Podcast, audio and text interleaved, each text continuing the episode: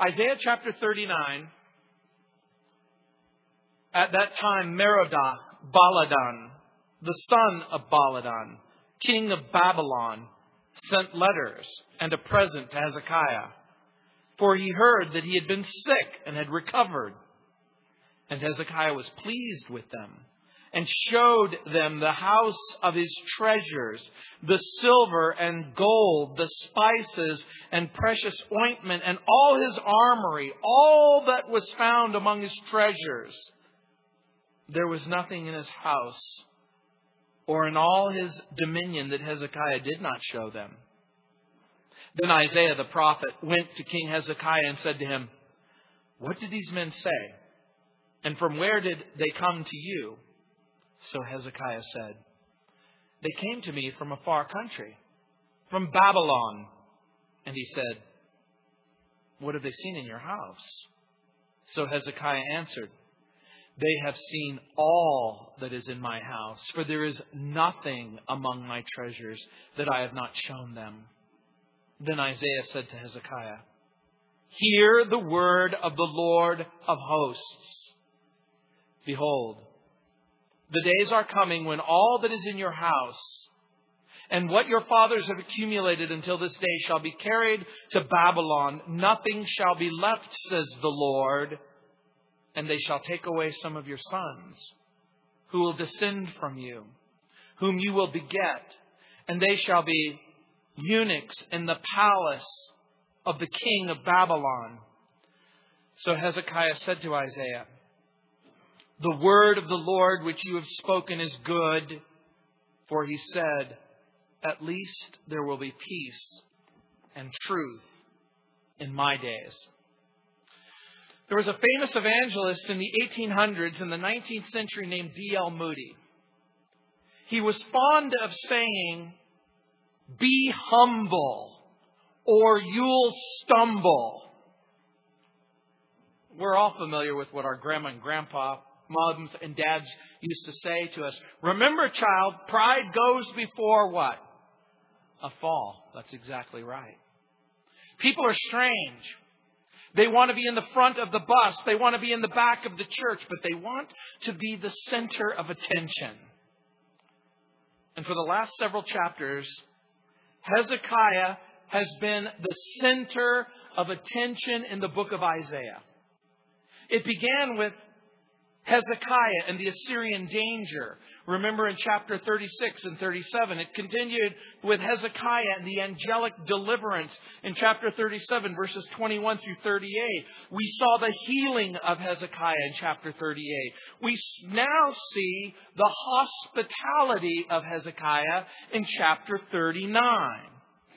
Hezekiah has been a recipient, a beneficiary of God's grace of God's mercy, of God's intervention. He has experienced a supernatural healing. He has been delivered from a terrible enemy. God wants Hezekiah to trust him. God wants the people of Judah and Jerusalem to trust him. God wants the people of God, the children of God, men and women who know and love the Lord Jesus Christ, to trust Him. You see, it's one thing to trust God during a terrible illness, and it's another thing to trust God when, when there's a looming enemy. If you're facing a divorce, if you're facing a catastrophe, if you're facing a job loss, and all of the resources and things that you come to rely on and depend upon have been yanked out from underneath you, it's easy to cry out to God and to cry and go, God, I need you, I need you, I need you, Lord. And then all of a sudden, everything's fine again. And your heart and your affection and your dependence upon God becomes a little bit less and less and less. That's what's happened in, in chapter 39. Hezekiah has fallen victim to what many of us fall victim to pride. Pride has crept into Hezekiah's life, and, and pride, like the venom of a serpent, penetrates our central nervous system, creates paralysis, sometimes necrosis. Things turn black and they begin to die. It's just like our friend, remember, from the Animal Planet, Steve Irwin. I couldn't believe how many people wept and cried when Steve Irwin died. And we loved him. We were thrilled by him. Remember, he would hold up the snake. This is the black mamba, the world's most dangerous snake. One bite and your hand will turn black. Your fingers will fall right off your wrist. Nobody move. And you're, you, the adrenaline would start to rise. You would sit there at the TV going, Don't stay away. Don't do it. And sometimes we have that unbelievable desire to mess with things that we have no business messing with. And that's exactly what's happened. Hezekiah has done something foolish. He shows the visiting ambassadors from Babylon all of Judah's treasure, all of Jerusalem's wealth. Isaiah the prophet confronts the king with his foolishness and warns and then prophesies that the Babylonians will one day return and plunder the treasure and enslave a future generation. And Hezekiah's answer is sad and short sighted. He says at least there will be peace and security in his lifetime in order to understand what's going on in this particular passage, it's important that you look at another place in Scripture in, in 2 Chronicles chapter 32, verse 25, because there the, the historical circumstances are unfolding. In 2 Chronicles chapter 32, verse 25, it says, But Hezekiah did not repay according to the favor shown him, for his heart was lifted up Therefore, wrath was looming over him and over Judah and over Jerusalem. We learn in 2 Chronicles 32, verse 25, that pride had invaded his heart. Pride destroys our life. There's an interesting passage in the book of Psalms, in chapter 10, verse 11. It reads like this God is watching they to them, they say to themselves, He'll never know. But he does know. He does know. Pride deceives. Pride lulls a person into the idea that they can live life comfortably apart from God. Now remember, it doesn't usually begin with outright fist shaking rebellion. It usually begins with, no, I think I'm okay to do this on my own. No, I don't think I have to pray about this. I, I, don't think that I have to open my Bible about this. I don't think I have to seek God's counsel. I mean, I'm willing to open my Bible and seek God's counsel on the really important things, but these are the little things, and those little things become bigger things, which become bigger things. Blind arrogance, self sufficiency, and the presence of God cannot coexist in a human heart. In other words, the presence of the Holy Spirit inside of the believer is constantly inviting you towards selflessness, humility, dependence upon the Lord.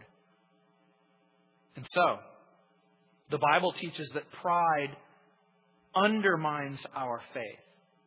Not only does pride undermine our faith, but what it will eventually do is it will cut us off from the presence of God, and then it will eventually cut us off from the presence of the people that we love the most and need the most. Because we typically have a conversation, and it goes something like this I need you. I don't need you. When a person says to you, I need you, does that draw them closer or push them away? Typically, it's going to draw them closer. When you say, I don't need you, what does that do? Pushes them away. You see, pride distorts our view of ourselves. And then pride distorts our view of others. And because pride distorts our view of ourselves and, and it distorts our view of others, the Bible over and over and over again warns us don't think more highly of yourself than you ought. Don't exalt yourself. Don't elevate yourself.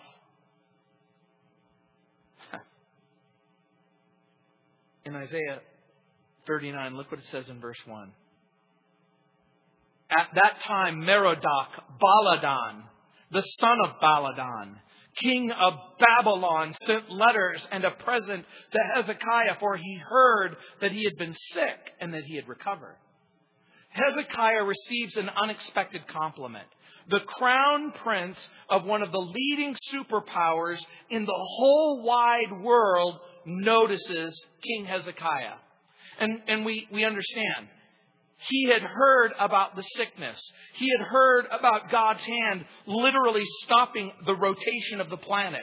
Now remember from the last chapter, remember God literally paused the planet around its orbit in the sun, in the solar system. And guess what? When God stops time and space, the whole world notices.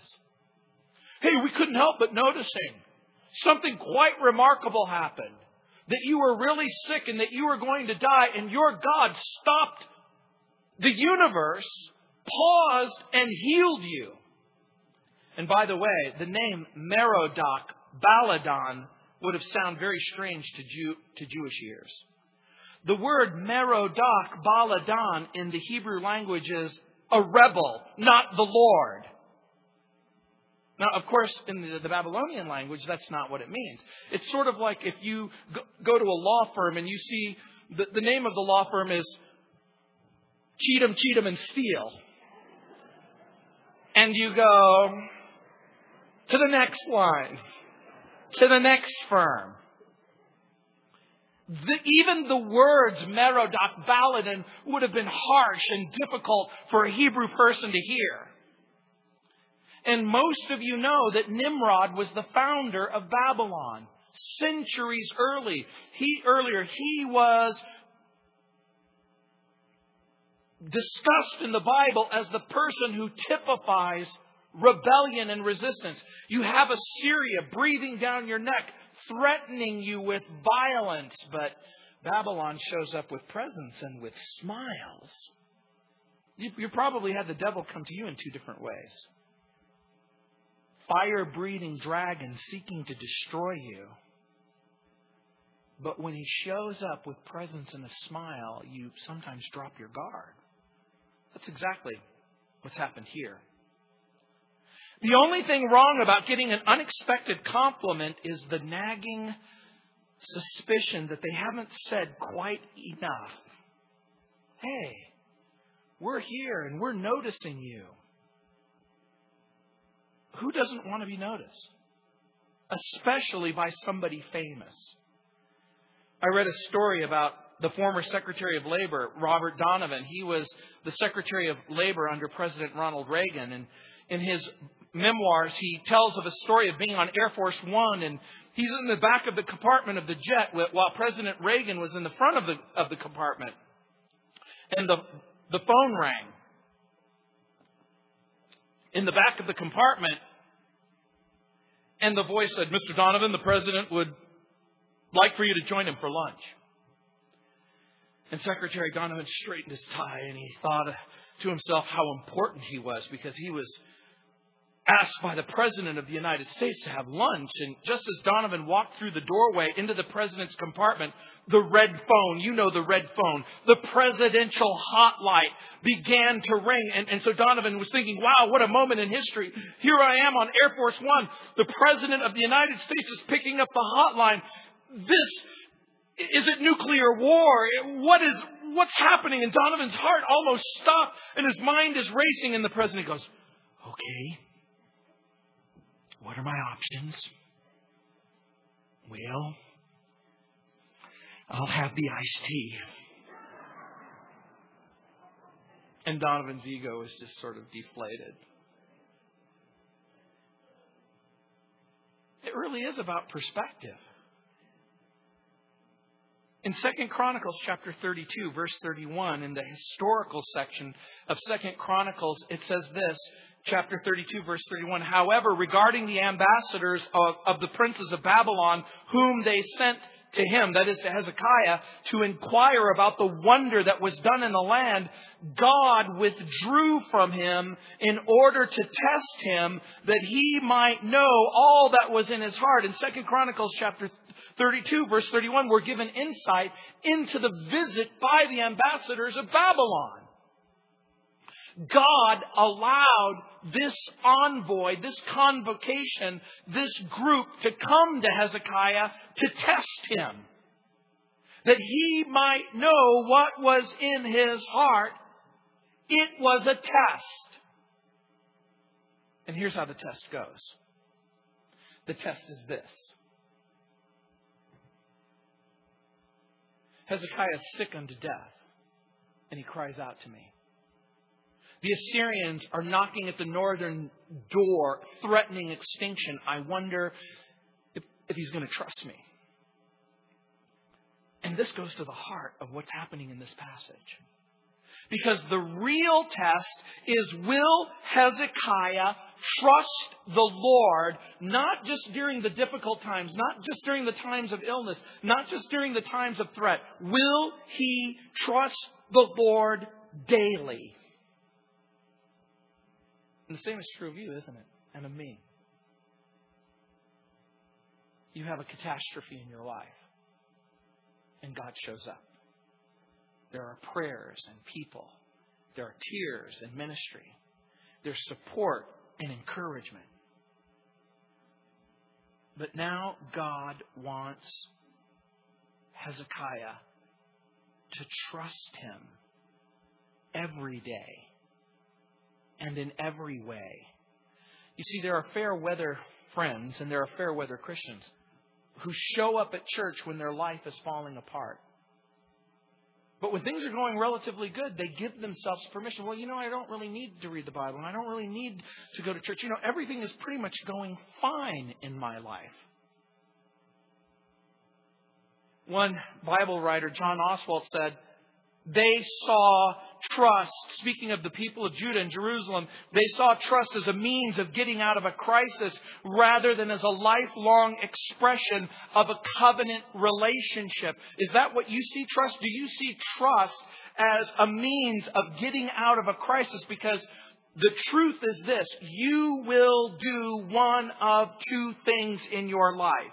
You will trust the Lord or you will try to manipulate your environment in order to get your environment to do what you want to have done. Again, Oswalt writes, quote, they saw trust only as a means of getting their needs met. But that reduces trust into a device for manipulation. When it's used that way, it's bound to fail, for God cannot be manipulated. The result is the same today as it was in Judah and Israel. We turn to other means of manipulation to supply our needs. For Judah, in their case, it was the worship of other gods. And then Oswalt writes, as I have said frequently before, idolatry is an attempt to manipulate our environment in such a way as to meet our needs. The idolatrous instinct is ever present with us, and as soon as we abandon trust in God, idolatry in one form or another is waiting in the wings. This is even more likely if we evaluate our success in life as Hezekiah seems to have done by our possessions. We keep confusing the ends and the means. The intended end of our life is an abundant life, the life in which God's fullness is poured into ours. A byproduct of that fullness is physical and material blessing. But that is only a byproduct when we make it the end and we put it forward as the evidence of our success in life, manipulation of God in order to secure that end is almost inescapable.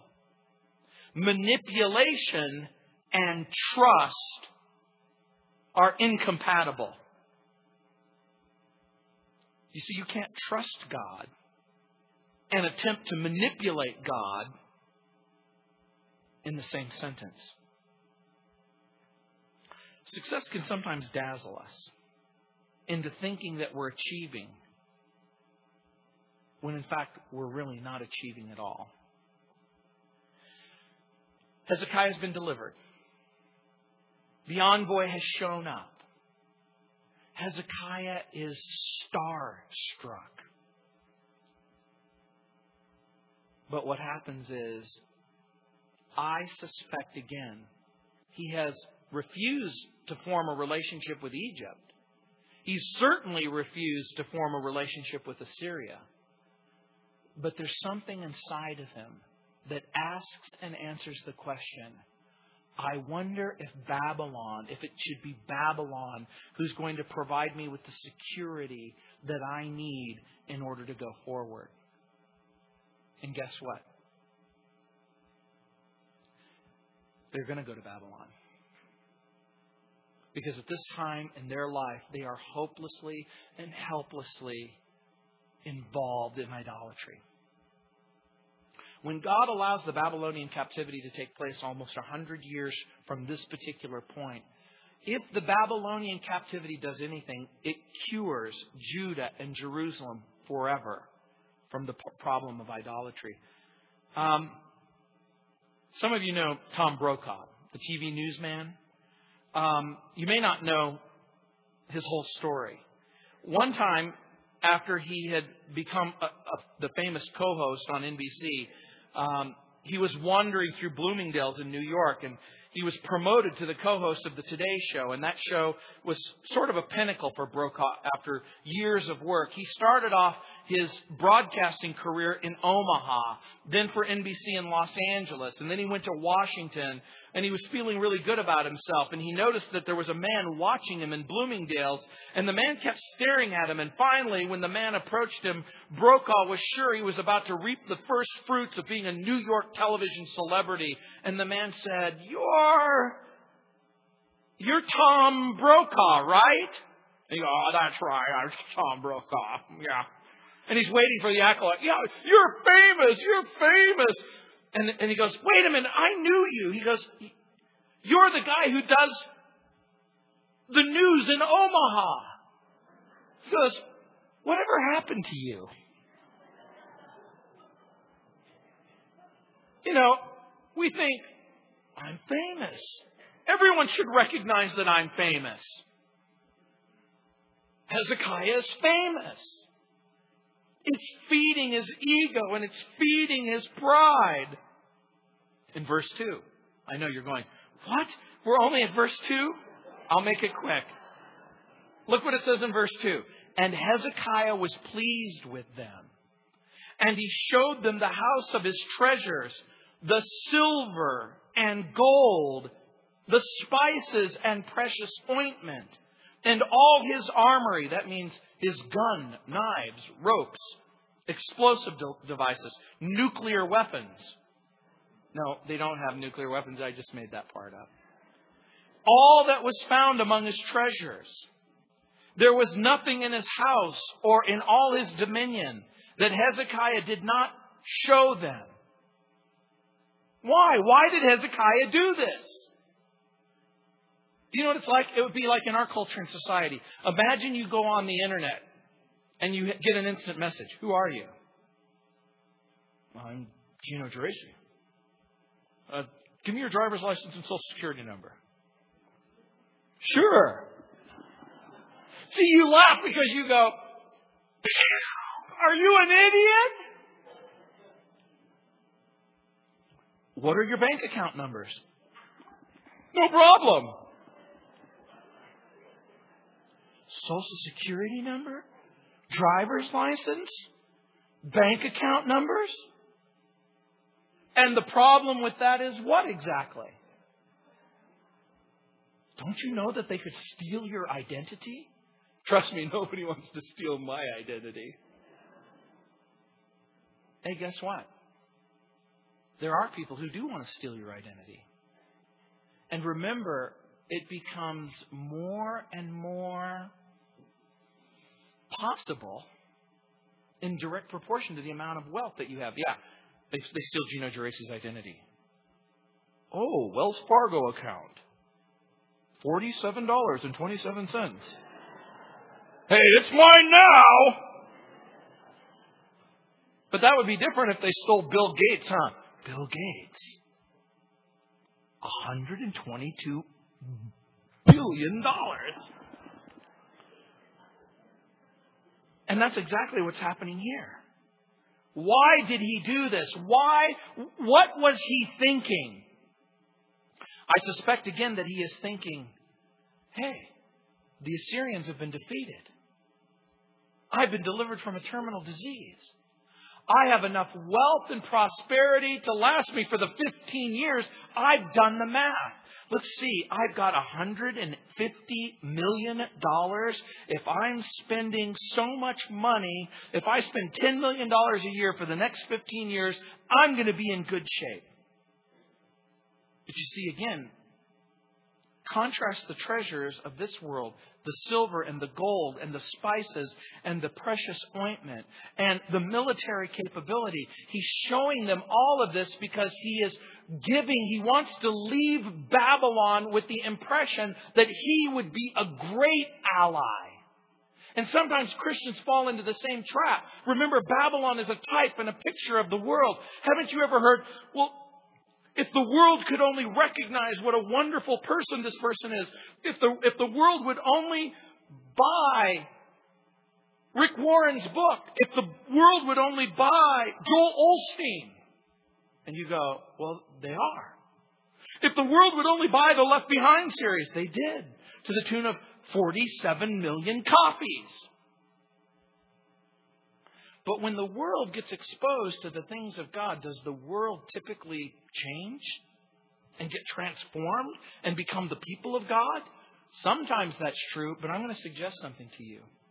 That when Christians play games with the world, what, what's been your experience? Do Christians become more like the world, or does the world become more like the Christian? What's been your experience? Yeah. That's been my experience too. The Christians become more like the world. And look at verse 3. Then Isaiah the prophet went to Hezekiah and said to him, uh, What did these men say? And from where did they come to you? So Hezekiah said, They came to me from a far country, from Babylon. You'll notice something. Isaiah's first question What did these men say? You notice that Hezekiah doesn't answer his question? What did they say? Dude, we heard you were sick. King brought you gifts. Hey, we just wanted to let you know that we think you're okay. What did they say? And look at verse 4. And he said, What have they seen in your house? So Hezekiah answered, They have seen all that is in my house. There is nothing about among my treasures that I have not shown them. You mean, what did you do? I gave them my name. Then what did you do? I gave them my social security number. Then what did you do? Gave them my driver's license number. Then what did you do? I gave them my checking account number. Then what did you do? I gave them the savings account number. Then what did you do? I gave them access to all of the top secret clearances that provide the safety and security for the entire nation. And you did that for what reason? You know what? It's because he felt invincible. You know what's interesting to me? Hezekiah doesn't lie. He tells the truth. He doesn't hem and haw and he doesn't go, mm, I showed him stuff. What stuff? He says, I showed them everything. And look at verse 5. Then Isaiah said to Hezekiah, Hear the word of the Lord of hosts. Behold, the days are coming when all that is in your house and what your fathers have accumulated until this day shall be carried to Babylon. Nothing shall be left, says the Lord. and they shall take away some of your sons who will descend from you, whom you will beget, and they shall be eunuchs in the palace of the king of Babylon. Now, Isaiah predicts that the Babylonian captivity is going to take place. By the way, it won't take place until almost, well, actually, more than a century later in 586 BC. All of this is happening right around between 710 and 703 BC. There's a kind of a good news and bad news in this to a king without an heir, to a king without a son, to a king with no children, he hears the prophecy and he says, Behold, the days are coming when all that is in your house and what your fathers have accumulated until this day shall be, shall be carried to Babylon, nothing shall be left, and they shall take away some of your sons. Wait a minute. I don't have any sons. What? You mean I'm going to have sons? Yeah. But listen to the rest of the, of the prophecy and they shall take away your sons who will descend from you, whom you will beget, and they shall be eunuchs in the palace of the king of Babylon. In other words, they won't have a progeny, they won't have offspring, they will be slaves. Don't you understand what has happened? You have sold your future. And look at Isaiah's strange response in verse 8. So Hezekiah said to Isaiah, The word of the Lord which you have spoken is good. For he said, At least there will be peace and truth in my days. The way that the Hebrew is constructed, it seems to say, For he said in his heart. That is, he said inside of himself. He said under his breath, Whew, at least I'm okay. It would be like if we said, United States of America will completely run out of oil by the year 2047. And you go, okay, I was born in 1956.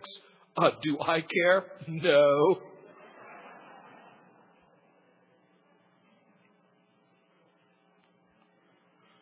The national debt will be $27 trillion by the year 2020. And I care about that for what reason? It's very short sighted. But some people have thought about this verse in a different way. You see, there's been two ways that people have responded to this verse. Some have said, is this a humble submission to God's judgment? Is this Hezekiah's way of saying, look, it's clear what I did was wrong. God has a plan and a purpose, and the future is going to unfold whether I do what is right or whether I do what is wrong. If God has decided to judge because of my wrong behavior, what God says is good. Or is this the word of the Lord is spoken is good because, hey, at least the judgment isn't going to fall on me. The world is going to hell in a handbasket. Well, at least it's not going to go to hell in a, handbasket on my watch. What is being said? Which do you think it is? Well, whatever else it means, it does mean this. Hezekiah was mortal and fallible. Remember, part of the point that is happening is the Babylonian captivity isn't taking place simply because the Babylonian envoys will show up.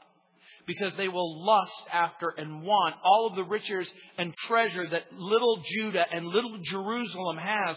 But there is an accumulation of events that have taken place over a period of time as God has been working with the people of Judah and He's been working with the people of Jerusalem and He's been working with the leadership both of Judah and Jerusalem over and over again, calling them to repentance, asking them to turn from their sin, asking them to trust the Lord. And over and over and over again, there has been the repeated response We'll trust the Lord occasionally. We'll trust the Lord sporadically. We'll trust the Lord when times are tough. We'll trust the Lord when times are difficult. We'll trust the Lord when we're, when we're facing a life threatening crisis. We'll trust the Lord when there is a disease. We'll trust the Lord when it looks like my world is coming apart. But I reserve the right not to trust the Lord if everything is going hunky dory. If there's a lesson in this particular passage, that is the lesson. Trust is supposed to be something day by day by day. Our trust cannot be in the hope that people will do what is right. Our trust cannot be in the hope that people will get better and better and better, and one day the world will be sunshine, lollipops, rainbows, everything that's wonderful. Is what I'm feeling when we're together. Brighter than a lucky penny when we're near that rainbow disappears, and that's what feels so fun. You know the song. Things are just going to get better and better. The sun's going to come out tomorrow.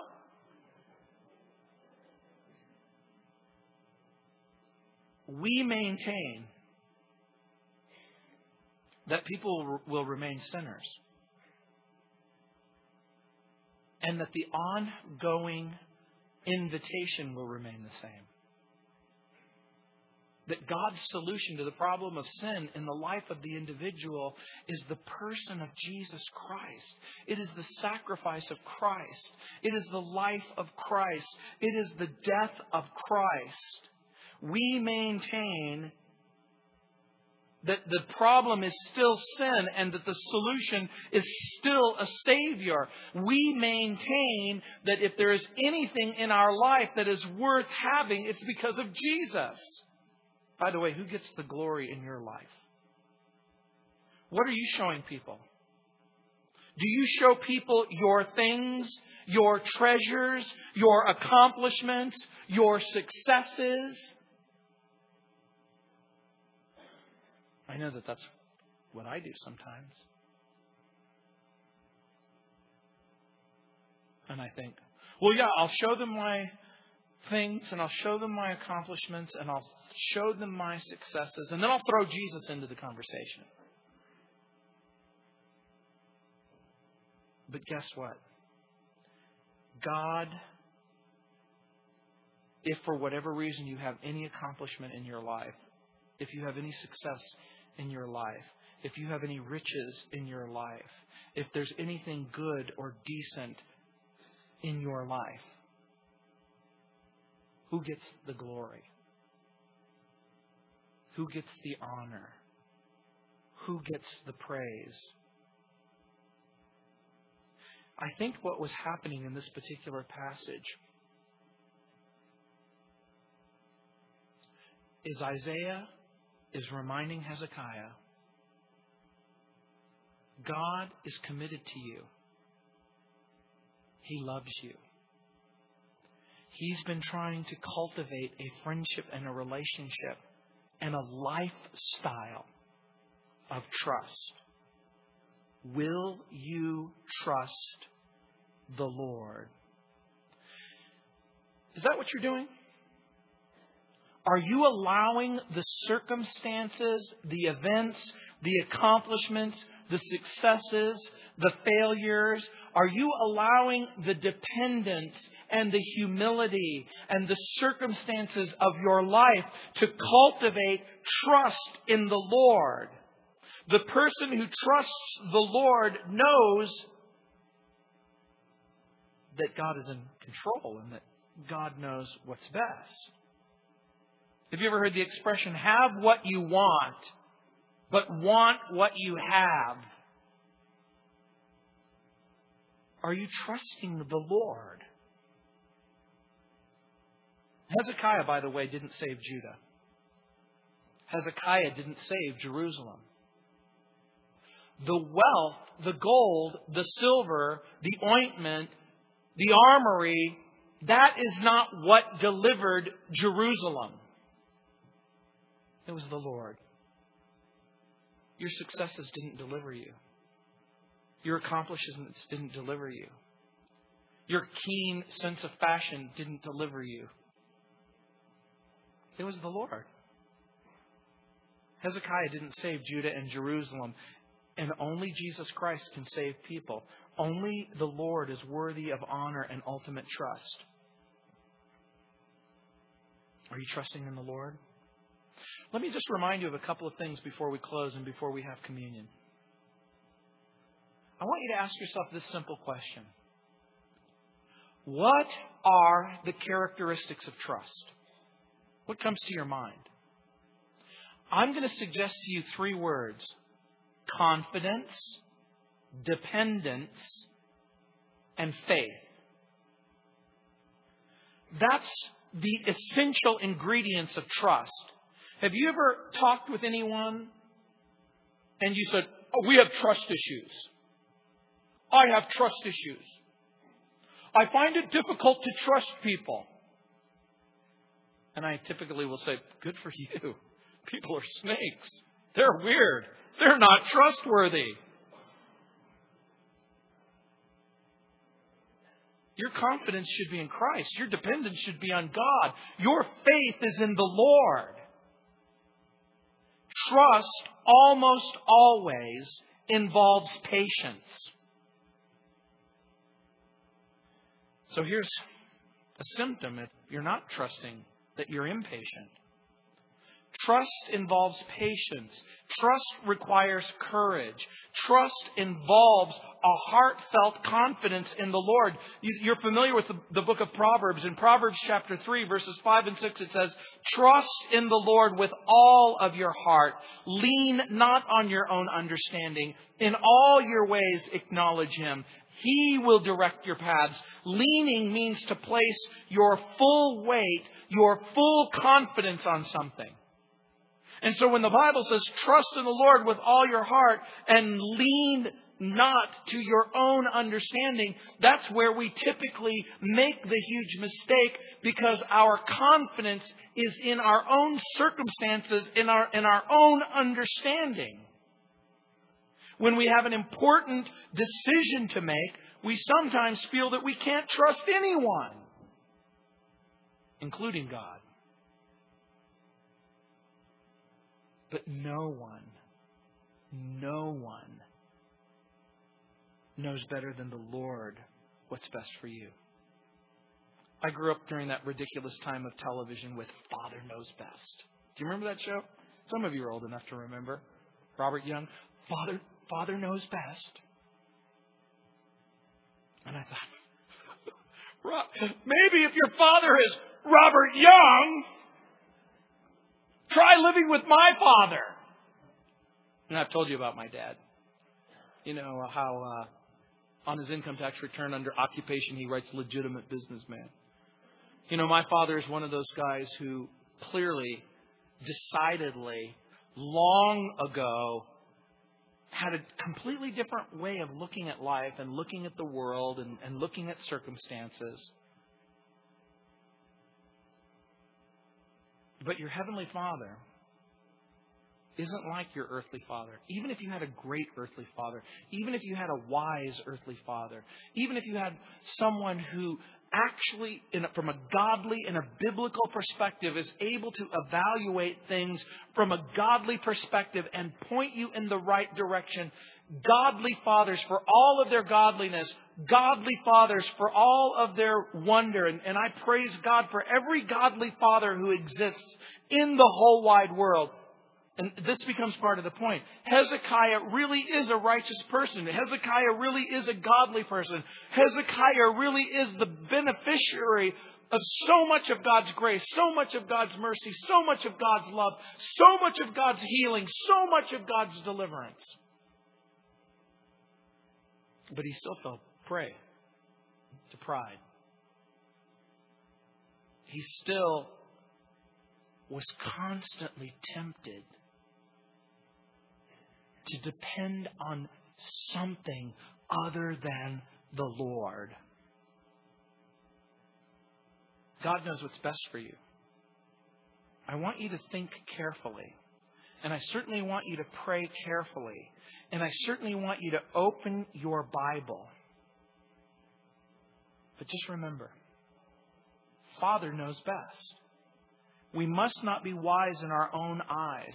We must be willing to be corrected by God's Word. We must be willing to be corrected by wise counselors who are consistent with God's Word. So bring your choice to God in prayer. Bring your need to God in prayer. Open your Bible. But if trust means anything, it must also mean giving God not just your heart, not just your past, not just your present, but your future. Every day, day after day. If trust means anything, it means wholeheartedly believing that God's promises are true. However, we wind up interpreting verse 8, when Hezekiah says to Isaiah, The word of the Lord which you have spoken is good. It is good. God's plans are always the best plans. God's choice is always the best choice. In Romans chapter 3, verse 21, it says, But now the righteousness of God apart from the law is revealed, being witnessed by the law and the prophets, even the righteousness of God through faith in Jesus Christ to all and on all who believe, for there is no difference. I read that in the New Living Translation and I really liked it. In the New Living Translation, the verse reads this way But now God has shown us a different way of being right in His sight. Not by obeying the law, but by the way promised in the scriptures long ago, we are made right in God's sight when we trust in Jesus Christ to take away our sins. And we all can be saved in this same way, no matter where we are no matter what we've done. Isn't that an amazing thing? Isn't that an amazing promise? You can have your sins forgiven. You can have your future secure. Trust Him. Not simply today, but every day. Trust His promises. Not simply when they make sense, but particularly when they don't make sense. We're going to have communion now, and uh, what I want to do is just ask you to hold the elements until we all have an opportunity to uh, partake together. Let's pray. Heavenly Father, Lord, we thank you for your grace and your mercy. We thank you for the love of God and the mercy of God and the salvation of God. But Lord, sometimes it's difficult for us to trust you. Not because you don't deserve to be trusted, because you are. Lord, if ever we could have confidence, if ever we should cultivate dependence, if ever there was someone who was worthy of faith, worthy to be praised. It's you. Lord, we thank you for your patience. We thank you for your courage. We thank you for the sacrifice of Jesus. Lord, you're at work in our hearts. Every single moment of every single day. Lord, we know that there's a test. And the test is will we trust you? Will we, will we trust you right at this very moment for that painful circumstance, for that broken relationship, for that offense, for that deprivation, for that circumstance? Lord, will we trust you today? It's a test. Lord, will we trust you today?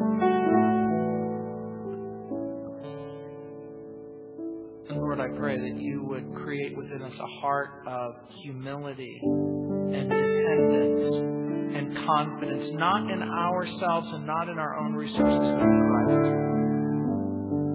Lord, I pray that as we prepare our hearts for communion, that you would instill within us, Lord, a desire to trust you.